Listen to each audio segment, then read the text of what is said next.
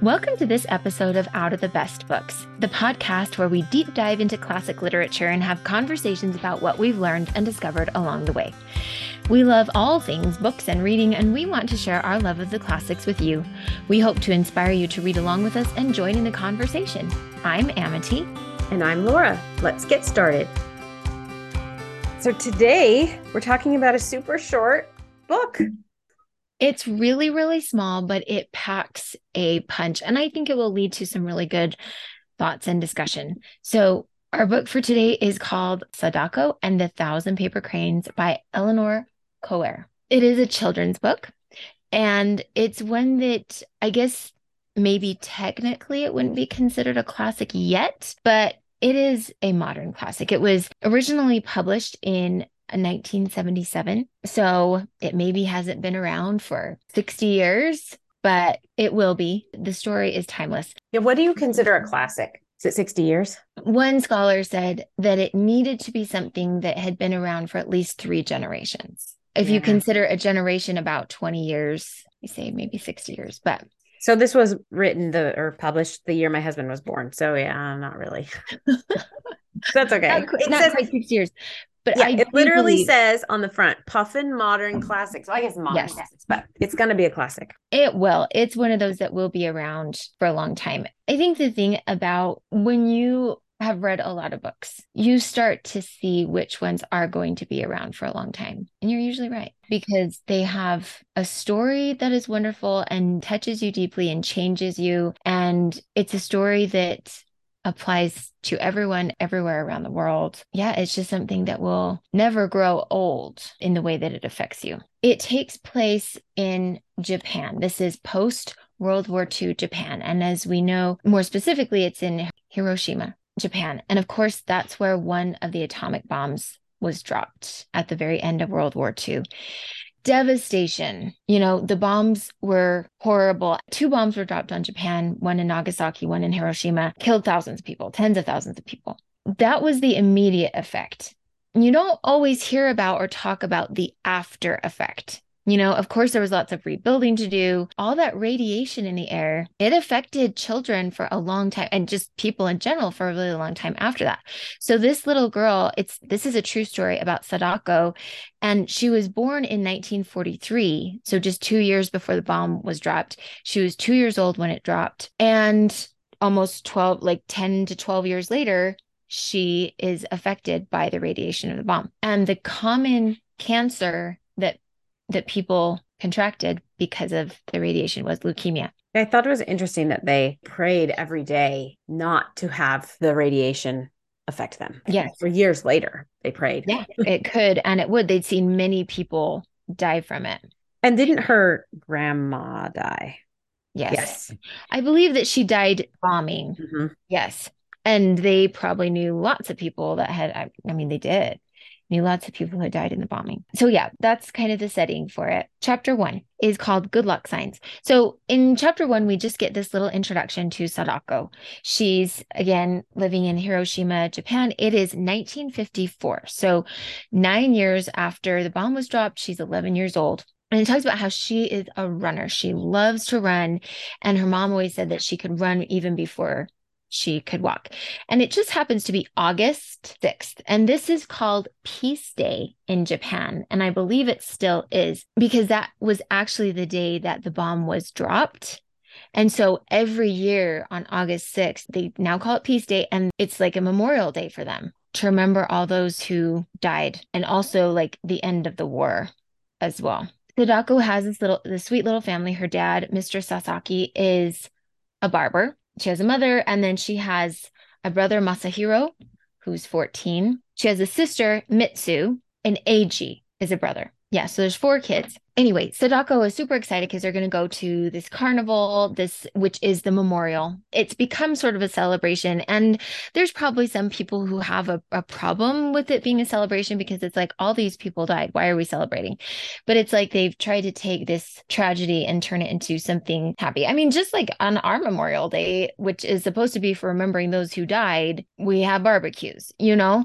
So it's kind of similar. And this is when they talk about how her grandmother was killed on the day of the bombing. Anyway, they get together they say a little prayer. Mr. Sadako, like you said, he prays that his family would be protected from the atom bomb disease called leukemia. And I just wanted to put this in here. So many still died from the disease, even though the atom bomb had been dropped on Hiroshima nine years before. It had filled the air with radiation, a kind of poison that stayed inside people for a long time. So they eat breakfast, they clean up, and then they start to go. And we find out that like Sadako is all about good luck omens. She sees this little spider scurrying across the floor and she feels like a spider's good luck sign. So today is going to be a good day. Okay, so chapter 2, peace day. It's the same day. We're still talking about peace day and she's going to run and go to her friend Chizuko. These two little girls have been friends since kindergarten. And it's just funny because she, you know, goes to run and her mom says, It's too hot. Don't go so fast. And then she says, Well, she's always in such a hurry to be the first that she never stops to listen. And so she's always running. And Mr. Sasaki says, Well, did you ever see her walk when she could run, hop, or jump? We have, I know some people like that. I know and I love it because it just really paints this picture. She's just so energetic and lively and just on the go and has so much life and youth. And she just, she loves life. She's just vivacious. Yeah.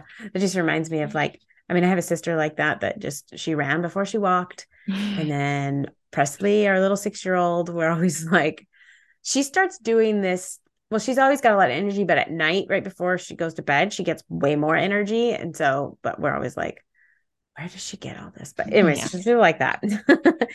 um, so she goes and gets her friend. They go to the Peace Park and they're going through the building. What I love is so at the entrance to the Peace Park, people filed through the memorial building in silence.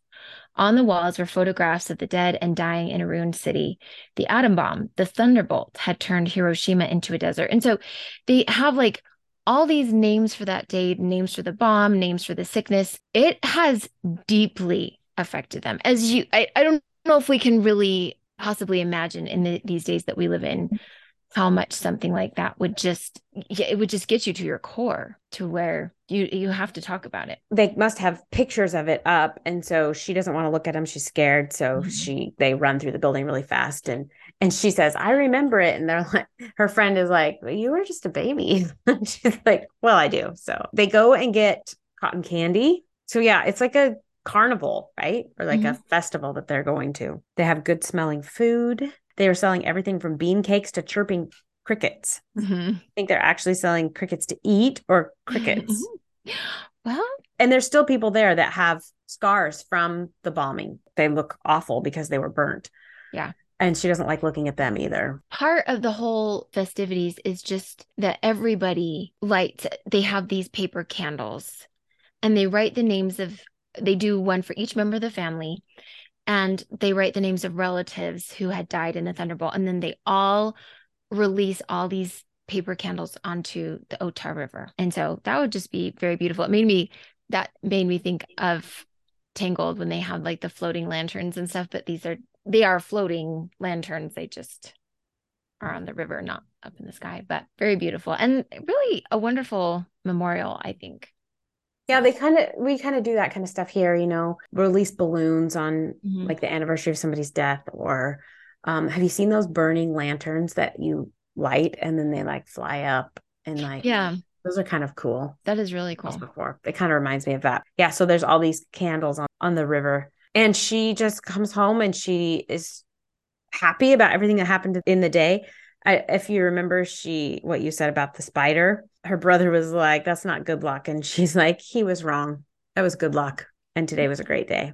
Yeah. And tomorrow she's going to tell him. yeah. Reminder the spider was good luck. Yeah. And she just, it's like she just finds the best in everything. And she just, I don't know how else to say it. She just loves life. In the autumn, chapter three, Sadako's secret. In the autumn, she comes home, she races home from school and we find out that she was chosen from her class, which is called the bamboo class, to be on the relay team. And she's so excited about that because that could mean that she would be on the junior high relay team the next year. And Mr. Sasaki, her dad, is so proud of this. It, he feels like it brings their family honor. So she works really hard. She practices every day to run really well with that relay team. The day of the big race comes, she's going to be in this relay race with her teammates and and go against other teams and you know, she gets there and she sees all these other kids and she's like, they just look like they're so much better than me. And so she gets nervous and her mom says, Sadako chan, it is natural to be a little bit afraid, but don't worry. When you get out there, you will run as fast as you can. Her family is just wonderful. And so she gets out there and she's like, my family loves me no matter what. So she runs the race. She does really well. We don't know exactly how she did, but she she ran hard and well. But at the very end of the race, she feels this strange sensation of being dizzy. We find out that, sorry, I guess we do know how she did. Her team won. And so she's really excited about that, but she does have this like strange dizziness and she tries to shake it away. As she keeps training, she would have these spouts of dizziness and she just tried to ignore it and think that it would go away. And she decided to not tell her family about it because she didn't want to worry them. And I have the same feeling a lot of times. If I just ignore it, it's going to go away. Yeah. You know, because a lot of times things do. But instead of going away, it just got worse. New Year's Eve comes along and she decides to just wish away the dizziness. On New Year's Eve, they spend a lot of time just, you know, they have all these special traditions and festivals. And Mrs. Sasaki is wearing her beautiful flowered silk kimono. And she says, she tells Sadako, as soon as we can afford it, I'm going to get you a beautiful kimono. And Sadako is like, she doesn't say this, but she's just like, I don't even care about a kimono. I just want this dizziness to go away. I think it's really starting to worry her. But it's the new year, everybody's happy, and there's good luck symbols, and she just feels like nothing bad can happen. Yeah, I like how every chapter ends with like with a beginning like this. How could anything bad happen? Yeah. And so that's kind of her attitude throughout all this. It is. It's like Yeah. positive. I mean, through the whole ordeal that she's going through, it's just constant positivity. She never wants to admit that it's not going to be positive. So it seems like the prayers are working. The good luck is working. And then on a day in February, she's running to school and she gets dizzy and falls down to the ground. So she just kind of gets up and says, I, I must be tired. and then she tries to get up and then she's wobbly and she falls down again. And so they send her little sister home to get her dad. He comes straight from the barber shop and they take her to the hospital. And she's worried because I don't know if they take her to the part of the hospital that's for atom bomb sickness or if she just knows that part of the hospital is for that. And so she's Yeah. kind of worried. She probably just has this like feeling, you know, uh, Yeah. intuition that that's what's going on. So yeah, they take her into the exam room and so and they'll talk about Dr. Numata a few times that he's the doctor that looks after her. But her mom is worried that it's leukemia and Sadako doesn't want to hear it. So she covers her ears. Yeah. Yeah. So sweet. I mean, that's how I am. I don't want to. Yeah. I don't want to know. Nope. Don't tell me. If I Um, don't hear it, it can't be true. Right. So nurse, as you say that, Yasunaga, and she's in here a lot, right? So she takes her into a hospital room, gets her a kimono, and get puts her into bed. And they tell her that she needs to stay there for a few weeks for some Mhm. testing. And well, she says, Do I really have the atom bomb disease? And he's like, We're not sure. We're gonna keep you here. We're gonna do some tests. She's worried because she's gonna miss everything at school mm-hmm. because that's what you worry about when you're Yeah. 10. The mother is there comforting her and she her mom says, "What do you want?" And she's like, "I just want to go home." Yeah. She said that she'd heard that a lot of people came to the hospital and never came out, so she's worried about that. Basically, that's it. She they leave her in the hospital to rest and her family goes home and she's lonely mm. And, and sad and miserable. Mhm. Yeah. So chapter five is called The Golden Crane. And this is the very next morning. And she wakes up and she kind of, she's just waiting to hear the familiar sounds of her home. And then she realizes she's in a hospital bed and everything comes rushing back to her. And haven't we all experienced that one time or another that we're like deep in a sleep? And especially if something really bad has just happened, sleep is this form of escapism, and we dream that it's never happened. And we're very sure when we wake up, it was all a nightmare. And then we wake up and all come all, all comes rushing back. And it's almost worse for having hoped that it wasn't true. You know, for having those few hours where you're like, oh, everything's fine. And you wake up and you're like, wow, everything is not fine. And I just have to face reality. And this is awful. I have both situations where I'll wake up like that and be like, "Oh yeah, it really did happen." And then you'll have really bad dreams and wake up and go, "Oh, phew." That is a really good point. Yes. certainly had my fair share of those. Of course, she has to go through the rigmarole of being in the hospital and getting the shots and all those things, and it's no fun. But you know, obviously it has to happen. Her sweet little friend Chizuko comes to visit her. And something that I love about this book is you see all the people that are surrounding her that are so supportive and loving. And you just, you know, they're hurting and they're sad and they're scared, but they want to be there for her. And they are all the time. And it's just, it's beautiful. So Chizuko comes to see her. She's like, "I've brought you something. And she pulls out this little origami golden paper crane. And she said, It's good luck. And here's, and of course, we've learned before that Sadako is all about good luck charms and omens. So she says, Don't you remember that old story about the crane? It's supposed to live for a thousand years. If a sick person folds 1,000 paper cranes, the gods will grant her wish and make her healthy again. And so then she hands Sadako the golden crane. She says, Here's your first one. And Sadako is very deeply touched because she knows that Chizuko doesn't really buy the whole, you know, good luck charms and good luck omens, but she knows that Sadako does. And so she's done this very sweet and thoughtful thing for her. So they start working on making paper cranes. And Sadako had never actually folded a paper crane before, and she finds out it's not that easy. But she doesn't really have anything else to do. So she starts working on them. And then her sweet brother comes to visit her and he's like, you don't have room on your table for a thousand paper cranes. So I'll start hanging them for you. And well, sorry, he doesn't know at the time that she was going to make a thousand. He's like, you don't have very much room on that table. At that time, she had like 10 or 12. So he's like, I'll hang these for you. So she's like, okay, that's going to be great because I'm going to need you to hang all thousand of them. He's like, what? A thousand? You've tricked me. And then, but he's so sweet. He's like, I'll do it anyhow then her little brother and sister come to the hospital with her mom and they see the little paper cranes hanging up and it's just it's kind of fun and sweet and mrs sasaki says this poem that she knows which is a haiku and i love it out of colored paper cranes come flying into our house and that's the whole poem but i love haikus they're like they're like the best they kind of choose which cranes they like the best anyway, after everybody leaves, of course, it's lonely. She doesn't have much to do. So she just keeps folding paper cranes. Yeah. I love that it gives her something to do, like a purpose, you know? Yeah. It's that is an incredible part of this. It, it, everybody yeah. needs a purpose, even when they're yeah. sitting in a hospital bed. So, so chapter six is called Kenji. Everybody is saving paper for her. The kids in her class and her family, every little scrap of paper they can find, they save for to make these paper cranes. Even like you know, fancy paper, mm-hmm. receipts or whatever, like whatever yeah. they can find, they save for.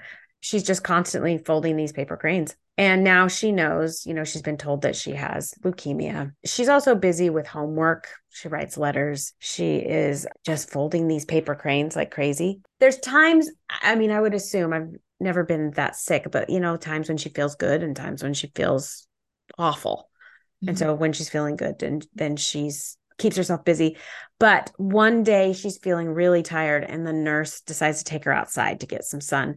And there she meets this little boy named Kenji. And she says that he is small for his age. And he tells her that he's going to die, that he has leukemia from the bomb and that he's going to die soon. And she's like, you, No, you're not.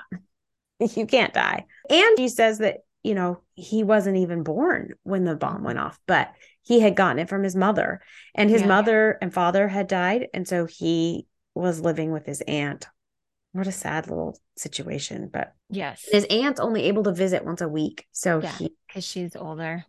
Yeah, yeah. he's just there alone. Well and it's just it's really sad because yeah like you say he's such a victim in this because yeah he wasn't even alive but the poison was in his mother's body and as she conceived him and then gave birth to him, it passed on to him. He's all by himself and he knows that he's going to die very soon. He says, I can read my blood count on the chart and every day it gets worse. And so, just a thought that I had like, Sadako's situation is horrible. And we all often find ourselves in horrible situations. There's always somebody that we can still serve because we will most likely find somebody whose situation is harder and worse than ours. And even in her situation, she did. And yeah. and she found a way to serve him. Yeah. So, so she tells him about the paper cranes and he says, I already knew about it, but it's too late. I'm gonna die. Mm-hmm. The nurse says, Well, how do you know that? You know? And he's like, I just, oh, that you already said that. He just knows because he can read the the blood count on the chart and it gets worse every day.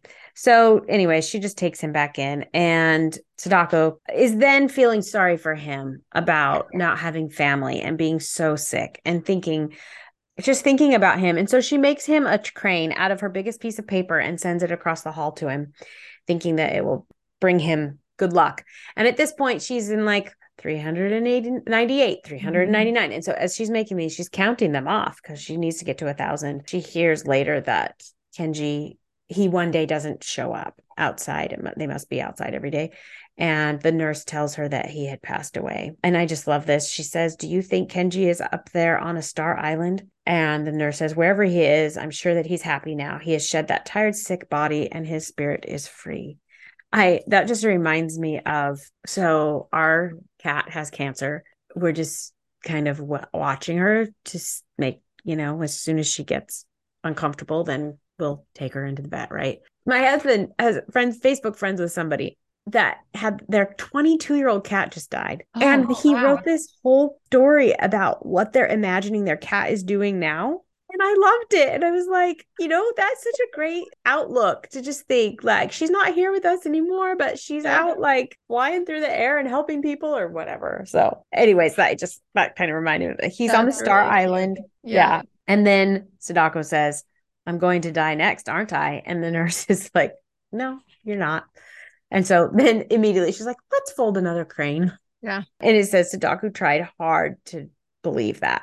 And then she makes 463 464 like you said every chapter sort of ends with this on this hopeful note. She keeps folding them. She's getting closer and closer to a thousand because the nurse is like as soon as you hit a thousand paper cranes you're going to live to be an old old lady. Yeah so chapter seven is called hundreds of wishes June comes along. So now she's been in the hospital, you know, for what, four months? It's raining a lot. She's growing very pale and listless. The disease is taking over. And at this point, only her parents and Masahiro are allowed to come and see her.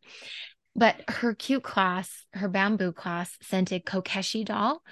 It's a wooden doll and she has it stand next to the golden crayon on her table so she can see it. Her mother is really worried because she just won't eat enough. And so the Sasaki family is quite poor. You know, I mean, I think they're okay, but nobody was doing well at that point in the 50s in Japan, I don't think. So they didn't have lots of extra money for you know, fun food, but her mom was so worried about her. So she brought her this furoshiki bundle. And inside of it are Sadako's very favorite foods an egg roll, chicken and rice, pickled plums, and bean cakes. And she tries to eat it, but apparently one of the symptoms or results of the disease is that her gums are very swollen. And so it just hurts. It's so painful to even eat. So she's so sad. She pushes the food away and she sees that it makes her mom sad. And and you can see how throughout this book, I feel like the author does just such an incredible job of like even with how short it is, bringing up the beautiful topics of friendship and family, but also how a parent's reactions totally affect their children so much. And it's so true. Like her mom being sad that she couldn't eat, it affected her and it made her think it was her fault. That it was her responsibility to keep her mom happy. And that's that's not what her mom was thinking at all. And her mom has every right to feel sad. But it's amazing how those kinds of emotions totally affect children. And she felt like it was her fault her mom was really sad. Her mom reads her some poems. Masahiro comes, and before he leaves, he gives her a little silver paper that Eiji had sent. I think it was like a wrapper for a piece of chocolate. And so she takes that one, that and and turns it into a little paper crane. 541. And as Mrs. Sasaki is leaving, she whispers a poem she used to say when Sadako was little. O flock of heavenly cranes, cover my child with your wings. I like Mrs. Sasaki. Oh, yeah. She's a good mom. She is. Yeah. And I like reading about the the food. We have a a girl in our ward, Amy, that lived in Japan, has lived in Japan. She's married to a Japanese man. Mm-hmm. And they spotlighted her in our newsletter this week. And it said her favorite dessert was taiyaki, a Japanese pastry like a waffle, but shaped like a fish with red bean filling. To me, that's not like, I mean, a bean filling for dessert. Isn't that interesting? Yeah. I remember years ago when we were studying about Japan or China, we found this recipe for these red bean balls or something like that and rice you like fill it with this sweet red bean paste it is quite sweet and you don't think about that mm-hmm. as a dessert but it's pretty tasty. Anyways, I just thought that was cool that I read this and I had just read that. Yeah, that's awesome. I've made chocolate chip cookies with garbanzo beans in them before. Mm. Mm-hmm. You can't tell. I mean, maybe some people can, but I can, I like them. Yeah. So chapter eight, last days. Okay, it's July and Sadako seems to be doing a little bit better. And she is getting closer to her thousand cranes. And so um, she's feeling a little bit better. And so they let her go home. And she's excited to be home for the the biggest holiday of the year, which I don't know what Obon is. It looks like it might be uh well, it's not like Halloween, but a special celebration for spirits of the dead who return to visit those who those they yeah, had loved right, on right. earth. Yeah, but that's their biggest holiday of the year. That's mm-hmm. interesting. I know. You know, she's come home, she's brought her golden crane, her Kokeshi doll, and there's all this celebration food there. They've got lots of family coming in and out. It probably tires her out, is my guess, because it yeah. says that she gets weak and tired. So she's feeling better, then she goes home and she's probably just exhausted. Yeah. Oh, and I thought this was really funny. Mr. Sasaki says Sadako certainly has good manners now. I mean, yeah. she's sick. Like, yeah. I guess it's like this contrast between what she used to be and how she was right. kind of wild and hyper or whatever, maybe. But yeah. yeah. And she and Mrs. Sasaki says, How can you say that? She's like, I'd rather have our lively Sadako back. And I think about that a lot. You know, you get so frustrated with kids sometimes, and you're like, someday I'm going to wish that there was a child here driving me nuts. Yeah. I'm going to be sad someday, you know, I and I think that I think that too with the kids as they're older. It's like I I miss them being little, even though when they were little, I was like, please grow because this is killing me. Yeah. Like I'd give anything to have her back the way she was. Yeah. Again, like you said, she feels like she's making everybody sad. And it's her fault. And that's what's really frustrating about being the the sick person is that you're worried about everybody else. Yeah. And that's like it's hard to have that much pressure on you, right? Because you're you're the sick person and you're yeah. worried about everybody In else. In some ways, it probably ends up killing people faster just yeah. all the stress and worry about how they're affecting everybody else isn't helpful for um healing no i wouldn't think so no and so anyway she's worried about her family and she's also not feeling well and so they just tell her go to sleep you're going to feel better in the morning and it's just kind of that theme like you're going to feel better in the morning you're going to get better it's going to be okay but the next day she wakes up and she's not feeling better and she actually has to go back to the hospital and it says that every now and then she drifts off into a strange kind of half sleep. So she's probably kind of in and out of consciousness. Yeah. And then she says, When I die, will you put my favorite bean cakes on the altar for my spirit? They're like, you know, that's not going to happen for a really long time. Let's not worry about that. Her dad says, You only have to make a few hundred more cranes and then things are going to yeah, get better. Everything's going to be fine. Yes. So, anyway, she goes back to the hospital and she tells the doll, I will get better and someday I'll race like the wind. Yeah, it says that she gets blood transfusions and shots every day. I love that she never complains about it. I mean, my husband is like that. He has a um, heart condition and he's been in the hospital a lot. And when he was a little kid, he got, you know, he'd go to the hospital and have to have shots and pokes mm-hmm. and surgery or whatever. And he just never complained. And his mom would say that. He just, I think that's a gift that kids have when they are yeah. really sick and have to endure this. They're very patient. It says that her mom is spending more and more time at the hospital, probably because they're worried. When they come into her room now, they have to put on yellow slippers. So they must be being more careful in her room with like mm-hmm. germs or something. Her brother brings her a box, and inside the box is a kimono, the one that her mom had promised her that mm-hmm. she would mm-hmm. buy her. And, you know, she's like, Why did you do this? Like, I'm never going to be able to wear it. And it's so expensive. Yes. And her mom sewed it for her. So she puts it on. She gets she tries it on. She says that she's glad they tie the sash and she's glad that her legs aren't showing. She can barely walk. And everybody says that she looks like a princess in her kimono. Uh, this book was harder for me to read than A Tale of Two Cities.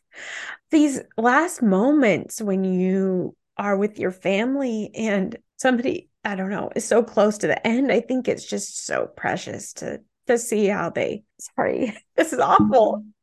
it's okay. I was like, I'm going to cry during this book. So you started it. So that's okay. I'm sorry. Okay her friend comes in, Chizuko comes in. You know, like you said earlier, that only her brother and her parents are allowed to come in. But the doctor gives her special permission. she comes in and says, Well, you look better in that outfit than you do in our school clothes. You know, here we go again. Sadaka's like, When I get better, I'm going to wear it every day. Yeah. When I come back to school, you know, and so like for a few minutes, they're able to just forget about everything and kind of go back to what life used to be like. I'm like, why do I get the last chapter? But this one is probably even harder than the last chapter. So, because it is all these sweet moments of their family. And it's yes. just, it is like you said. When her parents and her family leave, it's like they're cheered up. You know, they had this last like little few moments that were like they used to be. And then she's able to fold. She's so weak that she can only, you know, every chapter she usually folds a couple more cranes. She's only able to fold one more, which is 644 and it's the last one. Okay. Chapter nine, Racing with the Wind. It's really interesting. Like in A Tale of Two Cities, we talked about how Charles, as he's like drawing near to death, like it kind of consumes his thoughts. Like, what is this going to be like? And then the same thing for her. And I think that's probably what the torture would be of like knowing that your death is coming. What is it going to be like? It's almost more merciful when somebody is taken quickly, you know, because they don't have to think about it. And she she was like, is it going to hurt? Is it going to be scary?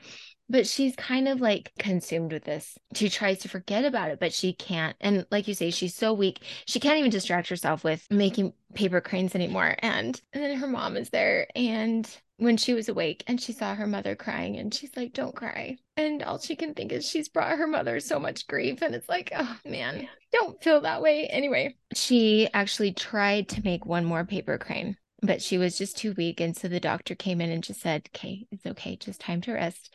And you can work on it tomorrow. And then the next time she awoke, all of her family was there. She This is worse than a tale of two cities. It Seriously. Is. I'm waiting for my family to like peek in and be like, oh, what is wrong with you? All of her family is around her and she's surrounded by them. And she is able to look up and see the paper cranes and they're just lightly blowing in the breeze, and then she goes to sleep and she passes away. She never wakes up. That is the end of the book. But there is a wonderful epilogue. Do you want to do the epilogue? I I do actually. I think the epilogue is part of the best part of it. Yes, but it is.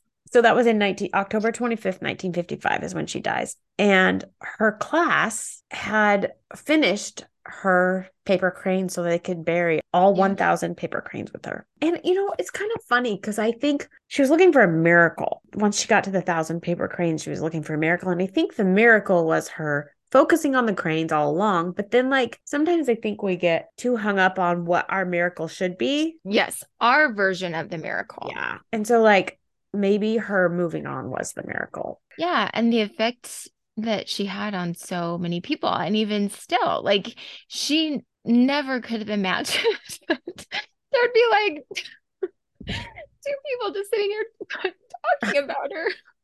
like how many years later? Yeah.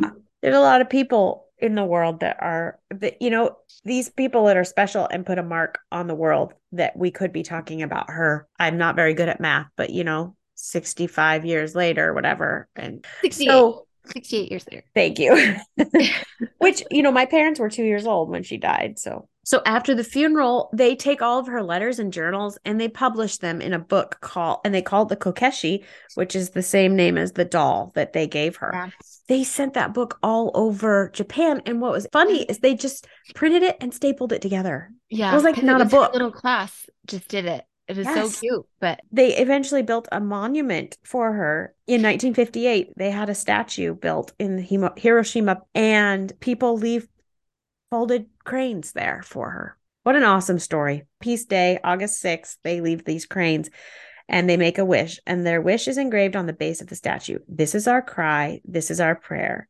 Peace in the world. I loved this. I can't wait till Presley's old enough to read this to her. Yeah, so good. And all kids all should read it and hear it. They also talk about the author, and well, the one thing I really liked about the author was that she really wanted to get a copy of the Kokeshi because she wanted to write this book, but she felt like she needed that. And you know, since they were just distributed by her class and they were just these papers, there was no way for her to get one. She was just talking to one of her friends who'd been a missionary in Japan. Yes. She's talking to her about it. And she was like, Oh, I have an original copy of the Kokeshi. And in the bottom of her trunk, she had the whole thing. Yep. That was just amazing. And I also love that it really became Eleanor Coerr had spent quite a lot of time in Japan and she'd actually gone there in 1949. And it said that she was kind of special because very few journalists, she was a journalist, very few wanted to go to a country that was just so torn apart by the war. And this is 49, so it's just a few years later, you know.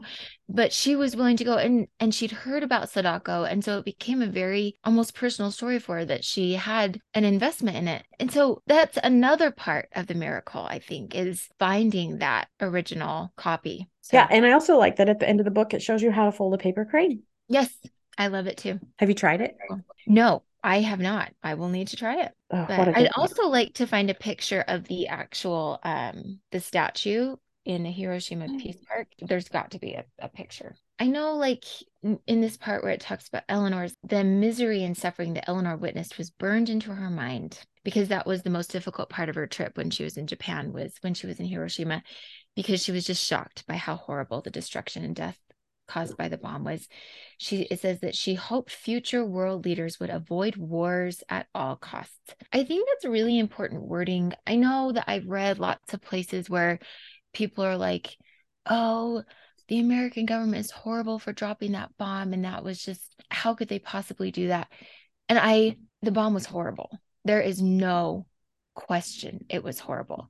I do believe that there was calculation in that it was like what do we do? They were in a catch 22 situation because they were looking at Guadalcanal, they were looking at Midway, they were looking at all of the many battles in the Pacific theater that went on for such a long time and claimed so many lives. And they're like, at the pace we're going, this war is going to go on for several more years and co- and like cost at least 3 million more lives. And we have this bomb that will end it today. Yeah, they said it was dropped to end the war. So yes. I mean, war yeah. just all around is tragic. But that's why that's why I appreciate her wording that she hoped world leaders would avoid war at all costs because yeah. that was the problem. Yeah. Was the war. The bomb was part of the war and it was awful, but it the problem was the war. Right. Have you ever known anyone who had leukemia? No. Like my brother-in-law, his little his brother died of cancer when he was 10 and I don't know what kind of cancer it was. I you know, I was thinking about their family when I was reading this. Just like the family at the end, you know, and all I know all along that he was supposed to get better.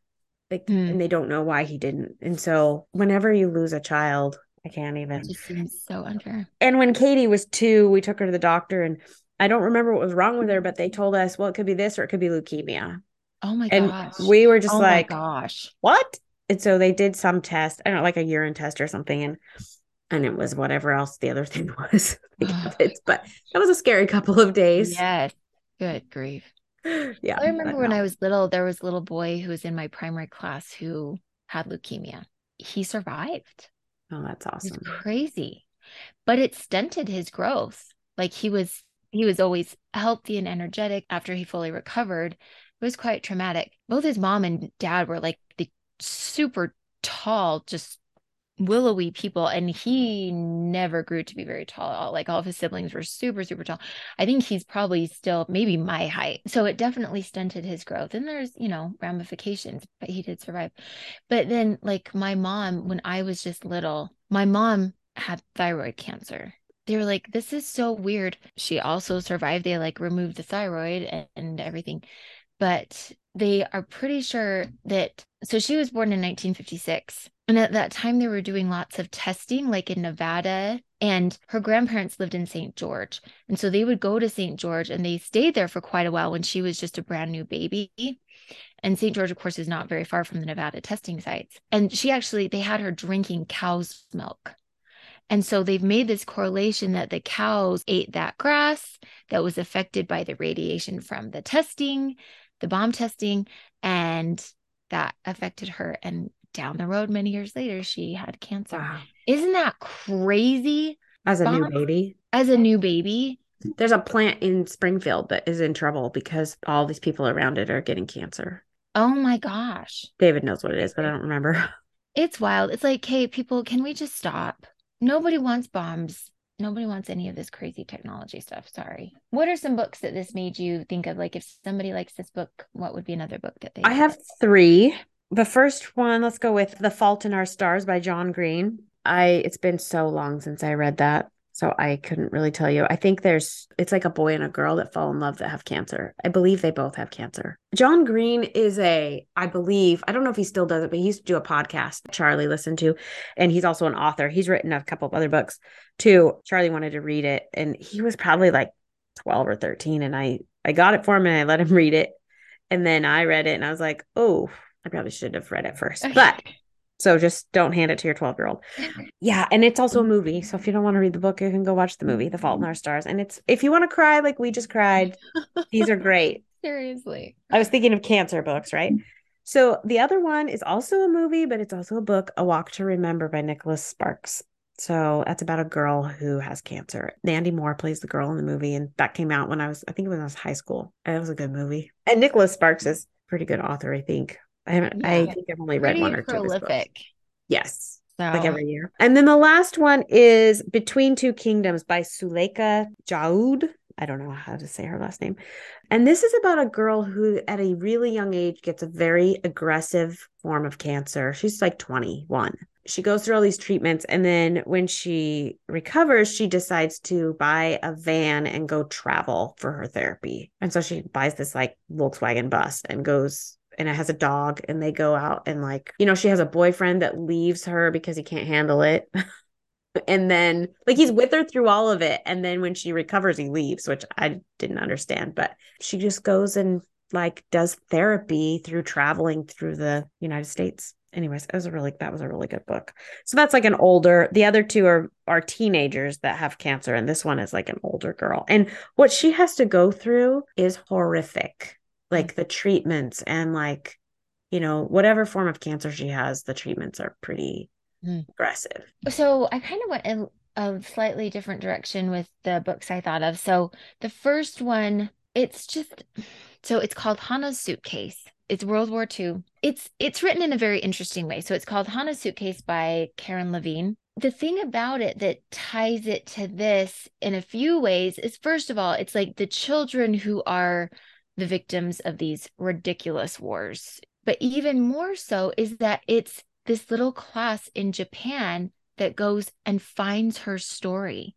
And she's this little Jewish girl from Czechoslovakia. Anyway, they like opened this whole exhibit in their museum to like remember these children. Hannah, like I said, she was Jewish. She was taken there's there's this school that was put up for the children by the Nazis in these camps. It was before they were sent to, I believe she was eventually sent to Auschwitz, but it was before they were sent there. And the name is escaping me, but I would recognize it if I saw it. But they set up this school. And so these kids would go to school. There's this Jewish, beautiful Jewish woman who would teach the children art. She had art classes for them. Eventually, all the children were taken out and sent to Auschwitz some of this little girl's artwork was left behind, as well as like her suitcase. This little Japanese school, many years later, they wanted to find out her story. And so they found like some of her nieces and nephews, who's, I believe, Hannah's brother maybe survived the war. Anyway, it's just a incredible story. Another one that you're just like sobbing at the end, but I would oh. highly recommend it to read to your children. But it, it's like tying these two worlds together like who would expect that this little school in japan would be so passionate about sharing the story of this little Jewish Czechoslovakian girl. Wonderful book. Another one that came to mind as we're talking about childhood diseases and things is just Wonder by RJ Palacio. It's such a good book. And it's one where, you know, of course, children are trying to figure out how to deal with somebody who has deformities and um, and health issues but you have your heroes who always emerge. And of course, Augie himself is also a little hero and so brave, and his family is awesome. So that's another one that I this made me think of. And last of all, it's a different angle and very different from these others I've talked about, but Unbroken by Laura Hillenbrand. It's the story of Louis Zamperini, who was an incredible runner, and then he became a prisoner of war in Japan. So you get that angle as well, and you kind of see that perspective, you know, because he was aware of the bombs being dropped, but he also talks about all the flyers that American pilots tried to drop to warn the people of Japan, the civilians, because they did not want to kill civilians. They said, get out and hide. But the Japanese government was like, if you are caught with one of these, we're going to take you out and shoot you. Ignore the propaganda that the Americans are sending. So, anyway, it's another World War II interesting angle. So, yeah, that's the one Tate has read like several times, right? Yes. I love it. Okay, awesome. You want a different angle? I like that. I have a very short sighted mind or something. I don't know. I was like, cancer, cancer. Well, I was trying to, like, I don't think I've read too many with where people have cancer. So I, I couldn't draw from that. Okay. So next week, we're going to put out an interview that we did in the very beginning of our podcast for our next episode. So it's kind of a spring break for us. We're going to take a week off. Uh, we hope you enjoy that with our, our friend Beth interviewed us at the very beginning. So it'll be interesting to, we'll have to go back and listen to it too and see yeah. what's changed since we put that out there. I don't know. Yeah. Yeah. I think that'll be fun. And then after that, we're going to start The Great Gatsby, which is super exciting. What are you sharing with us today? Okay. I'm excited to share um, mine. Good. This one's kind of weird. it's called Just the Nicest Couple. It's such a weird book. I think I've been like in kind of a weird headspace. It's called Just the Nicest Couple by Mary Kubica. Basically, it's another psychological one. At least it's supposed to be about these two couples who are supposedly best friends and then one of the husbands goes missing and the wife thinks that he's just mad at her. This other couple, they're just like the perfect sweet couple. And the wife is finally expecting, and she's had so many miscarriages, and I'm worried about that. But some events took place that could implicate her in the other husband's missing and possibly his death, maybe murder. It was a fun listen. It was it wasn't like deep or amazing, or I felt like I was changed by it. It's just like it's fine. Entertaining. You have to have those. Those are called palate cleansers. They, you know, they really are. I think that's the perfect way. Especially when you read heavy stuff like we do. Yeah. yeah. I need a palate cleanser. So the book I want to share is called Lighthouse Bay by Kimberley Freeman. Years ago, I read a book that I absolutely loved, Wildflower Hill by Kimberley Freeman. I loved it. I'll have to read it again someday anyways, so good. And so I think a couple of years ago, there was, you know, those audible sales. There's mm. like, here, buy this book for two ninety nine. So I bought this book because it was by the same lady. I was like, okay, maybe I should read these books that I have on Audible that I've never read. that I bought that I've never read. So I started it. Oh, so good.